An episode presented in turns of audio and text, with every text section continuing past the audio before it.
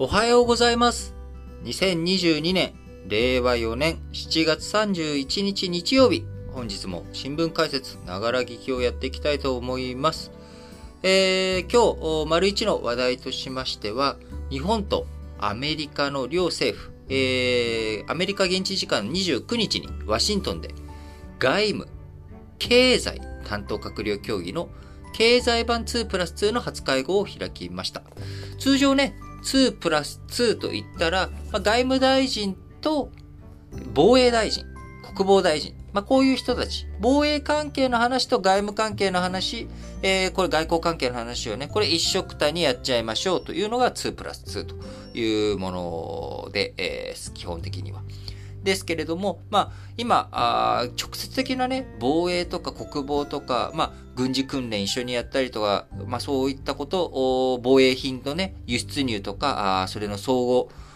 総合的、あの、供給とかね、まあ、いろいろとあるんだけれども、えー、安全保障という問題を考えたときに、そういった、まあ、直接的な前線をどう動かしていくのかっていうだけじゃなくて、やっぱ経済安保ってすごく大切だよねというのが今、話と盛り、話として盛り上がっている状況です。えー、特に、2月24日のプーチン大統領によるウクライナ侵攻、これ以降のね、流れを踏まえて、えー、見ていただければわかるように、まあやっぱりその、ロシアに対して経済制裁をしようと。いうことで今一生懸命経済制裁をやっているんだけれども、ロシアが持っているエネルギー、まあ、天然ガスとか原油とか、まあ、こういったものの価値、えー、非常に高いよねと。で、これを、じゃあ一国、例えば EU が、えー、経済をね、自分たちで回す、自分たちの領域は自分たちだけでもう自給自足しますっていうことをやろうと思ってできるかと言ったらできない。えー、天然ガスどういうふうに調達するんですかとか。あるいは、あ中国。こちらとね、えー、経済、戦争をしていく。え、経済的な対立を深めていく。もう中国とは取引しませんと。あるいは中国からの輸入品には高い関税かけるぞ。みたいなことをやろうと思っても、じゃあ代替品どうするんですかと。えー、ドローンとか太陽光発電とか半導体とか、あ中国からね、輸入しないで、えー、どこから輸入するんですか、まあ、こういったもののか問題ってあるよねと。経済っていうものが自由貿易がすごい進んでいき、まあもともと第二次世界大戦が起きた原因の一つに、まあみんなが、えー、世界恐慌、1929年にね、えー、端を発した世界恐慌によって、えー、ブロック経済化、もう、ポンドの世界、大英帝国は大英帝国の中でもう自分たちでやっていきます。アメリカはアメリカでやっていきます。えー、ごめんね、そこの仲間に入れない人たち自分たちで勝手にやってっていうような仲間外れになっていってしまった結果、あナチスドイツとか、えー、イタリアファシズムとか、あるいは日本の軍国主義とかっていうようなあ一国での全体主義的な動きっていうものが加速化してしまった。まあ、こういった反省に立って1945年以降、第二次世界大戦終了後にはブレドンウッズ大政とか、世界のね、自由貿易、これを進展させていくことによって、えー、戦争をなくしていこう。みんながね、えー、対立していくっていうのを防いでいこう。経済的な連携っていうものを進化させていきつつ、まあ、そこのはしごを外すっていうことをやめることによって、えー、みんながね、ちゃんと経済やっていこうよと。で、その後、戦後のね、えー、世界経済、えー、人口平和の恩典に伴って、まあ、もちろんね、えー、世界全体が平和だったわけじゃないんだけれども、まあ、いろんな医療技術の発達とか、あそういったものもあり人口が増えていく、え。人口が増えていくことによって経済のパイが広がっていく。え、経済のパイが広がっていく中で自由貿易の促進があさらに行われていくことによって、まあ、全体的なね、経済的な繁栄というものをもたらされてきたと。で、第二次世界大戦後、米ソ冷戦という時代が長く続いたものが、まあ、1980年代後半から1990年代にかけて、えー、アメリカ一強という中、資本主義、自由経済、えー、自由貿易っていうものをしっかりとやっていこうという、えー、流れが強かった。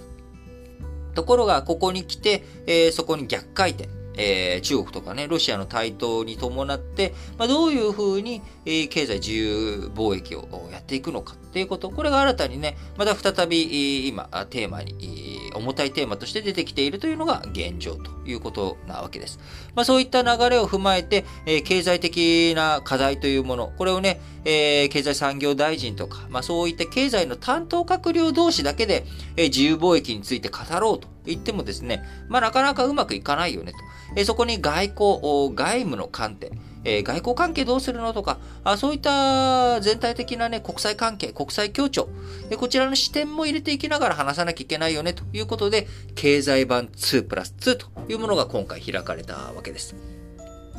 えー、今回ね、あの、日本とアメリカで経済版2プラス2の初会合開かれましたけれども、日本側からは林芳正外務大臣と萩生田光一経済産業大臣、アメリカ側はブリンケン国務長官、まあ、アメリカの外務大臣ですね、国務長官と、レモンド商務長官、え、こちらが出席したということで、え、成果として共同声明を掲げ、供給網の強化、サプライチェーンの強化ですね。特に今、新型コロナの2年前、2年半前にね、新型コロナの問題が起きて以降、サプライチェーンの寸断、そして半導体不足という状況、まあ、こういったものに対して日米両国としてどういうふうに、こう、取り組んでいくのか。そして、まあ、あの、中国がね、えー、技術、いろんなものを、まあ、盗む産業スパイとかの問題とか、あ技術流出の問題、まあ、こういったものに対応していこうということで、えー、先端技術保護をしっかりしていこうとか、えー、5G 整備、えー、こちらをね、えー、同志国っていう言い方あしておりますけれども、アライアンスをね、しっかりと組める日米を、えー、できればね、インドとかもしっかりと巻き込んでいったりとか、東南アジアとかをね、えー、仲間に入れていきながらやっていこうということ。そして今、あロシアのね、えー、やっぱり、天然ガス、石油、えー、これを、日米欧としては、除外していきたいです。えー、そこからのね、輸入に頼りたくないと。いうことからアメリカがシェールオイル、シェールガス、えー、こちらをね、増産していくという話について、えー、もうこれをね、日本としても歓迎していくぜっていう、まあ、こういった話になっていき、まあ、定期開催、えー、今後もやっていこうということで、次回来年2023年に開催していきましょうというような話となりました。えー、2プラス2、まあ、他にね、何があるかっていったら政府間の、えー、2プラス2、だけじゃなくて、例えば、台湾と日本との関係においては、台湾と日本政府間では、なかなか交流がね、えー、一つの中国ということを受け入れている日本としては、まあアメリカもね、そうですけれども、中華人民共和国、えー、以外の国は存在しないという建前、立場を取らなければいけないと。そうすると台湾にある台湾の政府との政府間交流というものができない代わりに自民党がえー、台湾の党と一緒に、まあ、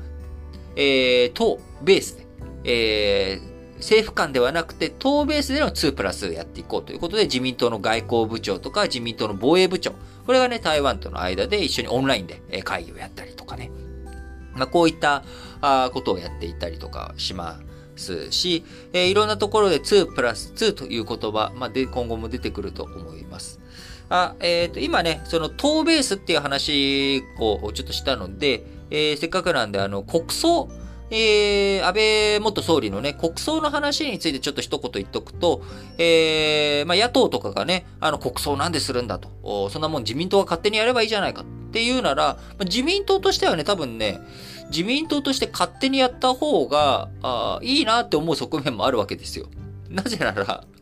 あの、自民党の名義で、自民党主催者じゃあ自民党になって、えー、安倍晋三元総理のね、えー、自民党葬儀を、え、大々的にやりますと。で、ついてはご出席したい方は自民党までご連絡くださいってことになっちゃいますよね。自民党でやれって言うんだったらそうなりますよね。えそういうふうに自民党が主催者になってやったとして、えそれでね、じゃあ、自民党の人とね、じゃあ話を、自民党主催だからじゃあ自民党に呼ばれていこうって、例えばじゃあトランプちゃんとか、